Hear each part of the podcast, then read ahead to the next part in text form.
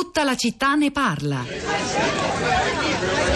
Di fronte alle sfide migratorie di oggi, l'unica risposta sensata è quella della solidarietà e della misericordia. Una risposta che non fa troppi calcoli, ma esige un'equa divisione delle responsabilità, un'onesta e sincera valutazione delle alternative e una gestione oculata. Quanti poveri oggi sono calpestati? Quanti piccoli vengono sterminati? Sono tutti vittime di quella cultura dello scarto che più volte è stata denunciata. E a proposito di cattolicesimo e di immigrazione, queste erano le parole di Papa Francesco dall'omelia del 6 luglio 2018, il pressante appello rivolto al Papa durante una messa in Vaticano a cinque anni dalla sua visita a Lampedusa, dopo aver ricordato le vittime dei naufragi e, e, e pregato per loro. Parole che, secondo almeno i numeri del sondaggio pubblicato oggi da Libero, di cui abbiamo ampiamente parlato stamani a tutta la città ne parla, eh, sono parole nel deserto, ascoltate o accolte accolte soltanto da una minima parte dei cattolici italiani che ancora sono ispirati da misericordia e solidarietà nei confronti dei migranti, mentre l'85% vorrebbe addirittura una linea ancora più dura del governo nei confronti eh, dei migranti, di coloro che sono a bordo della nave 18, di cui abbiamo parlato poco fa, e di tutti gli altri. Quali le reazioni a questo nostro dibattito stamani qui a Radio 3 sui social network? Rosa Polacco.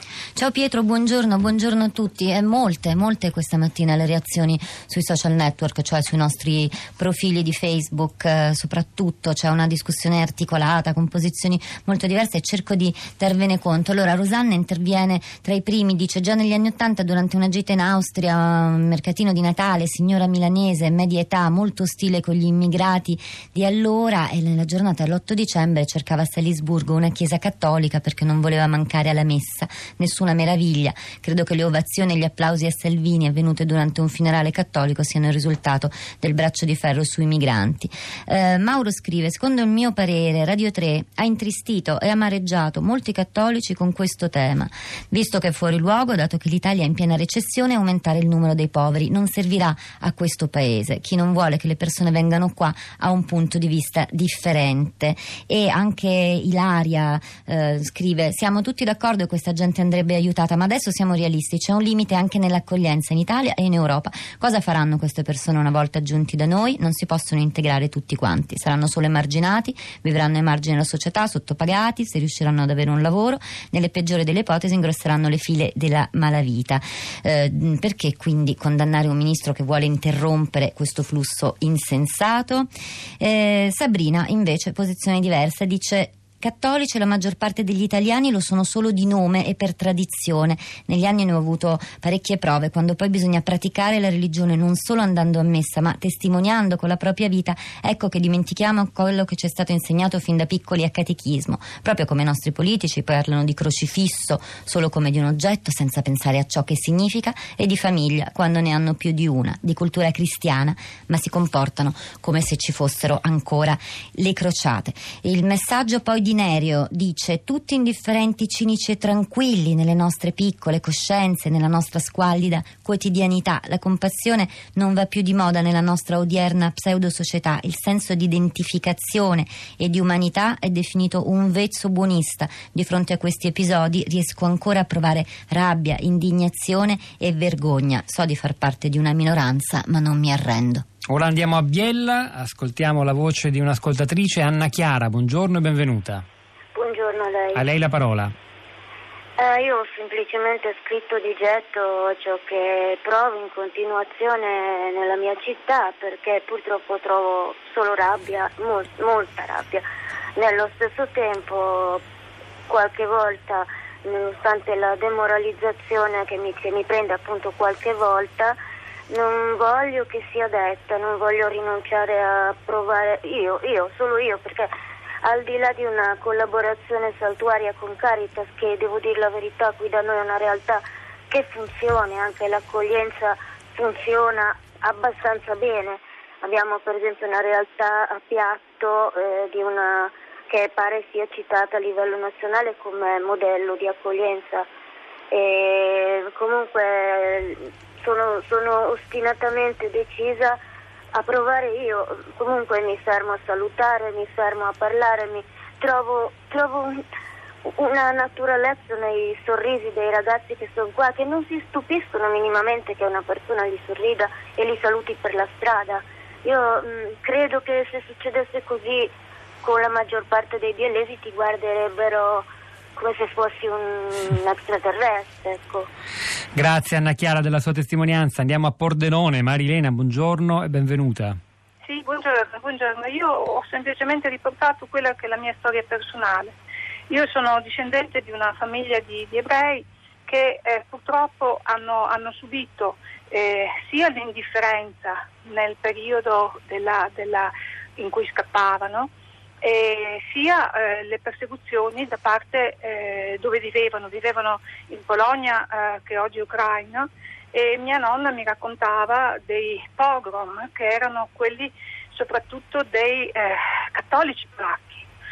Ehm, quindi io eh, temo moltissimo, sono molto preoccupata per quest'area che sta aspirando di nuovo in Europa.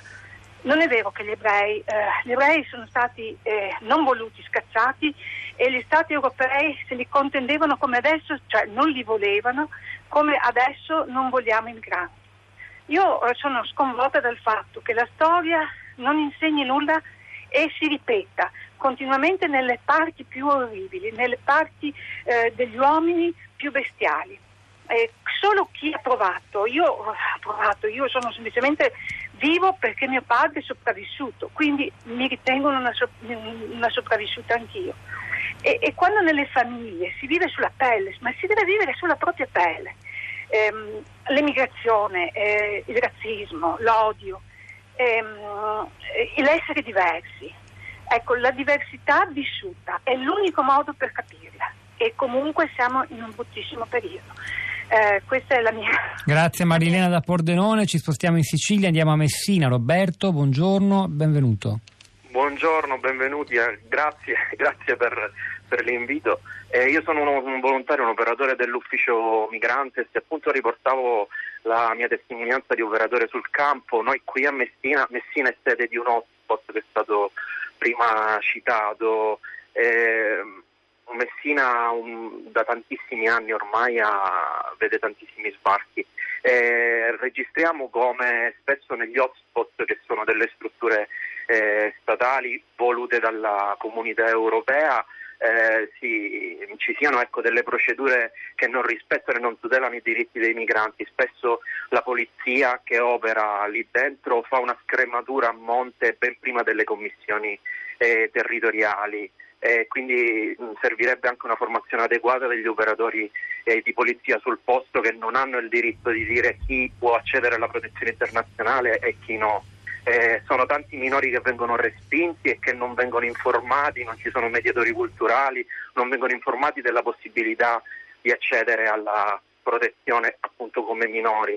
Eh, e inoltre voglio testimoniare anche la presenza di un'altra chiesa, una chiesa che fa rete, una chiesa eh, Caritas, Fondazione Migrantes, Comunità di Sant'Egidio che fa rete con Arci qui a Messina che cerca di eh, tutelare questi casi di respingimento. È una chiesa e non sto parlando di eh, piccole comunità locali ma della eh, conferenza episcopale italiana che eh, attraverso i corridoi umanitari cerca di dare un altro segno d'accoglienza. Sono 500 le persone che proprio dal, dall'Etiopia e moltissimi sono eritrei da circa un annetto vengono trasferiti in Italia con i cosiddetti eh, corridoi umanitari della, della SCEI eh, anche questi fatti in collaborazione con la comunità di Sant'Egidio, con Caritas, con Migrantes, quindi c'è un'altra chiesa. Eh, questo sondaggio fatto da Libero oggi. Sì, un'altra eh, chiesa che dal sondaggio emerge come largamente minoritaria, una voce del deserto, la commenta Pietro Senaldi sul Libero.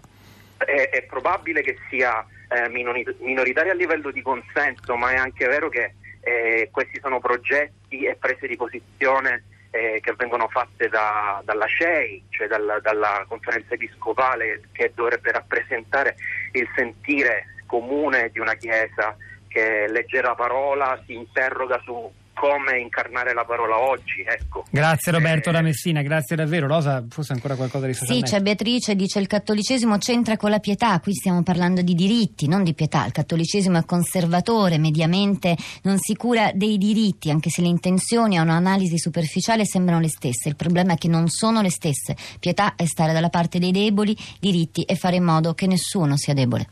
C'è un uh, religioso, un altro, abbiamo aperto con la telefonata di un uh, sacerdote. Sì. Sì, buongiorno, ma non è un altro lo stesso, perché mi avete chiamato. Ah, è Salvatore Nesca, ma qua sì, c'è stato. Un... Beh, beh, felici di ritornare a lei in chiusura, avevamo capito che era un'altra mi avete, persona.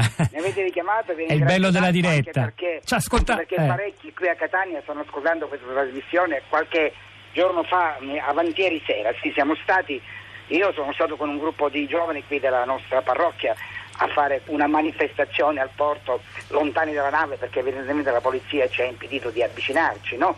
E mi guardavo attorno e vedevo tante striscioni ehm, di tante associazioni, di tante situazioni, ma una voce che dicesse noi in quanto cristiani siamo qui non c'era. L'unico parrino, scusi, parlavo in siciliano, l'unico prete che c'era lì ero io, ma mica me ne faccio un vanto per questo. No, no, anzi. Senta, Don Salvatore, grazie di questo intervento e soprattutto di aver dato il là al dibattito, credo molto interessante, sviluppatosi stamani eh, qui a Tutta la città ne parla, una trasmissione alla quale hanno lavorato oggi Giovanna Insardi alla parte tecnica, Piero Pugliese alla regia, Pietro del Soldai Rosa Polacco a questi microfoni e poi Sara Sanzi, Cristina Faloci e la nostra curatrice Cristiana Castellotti. Lasciamo la linea Radio Tremondo, ci risentiamo lunedì mattina alle 10. Thank you.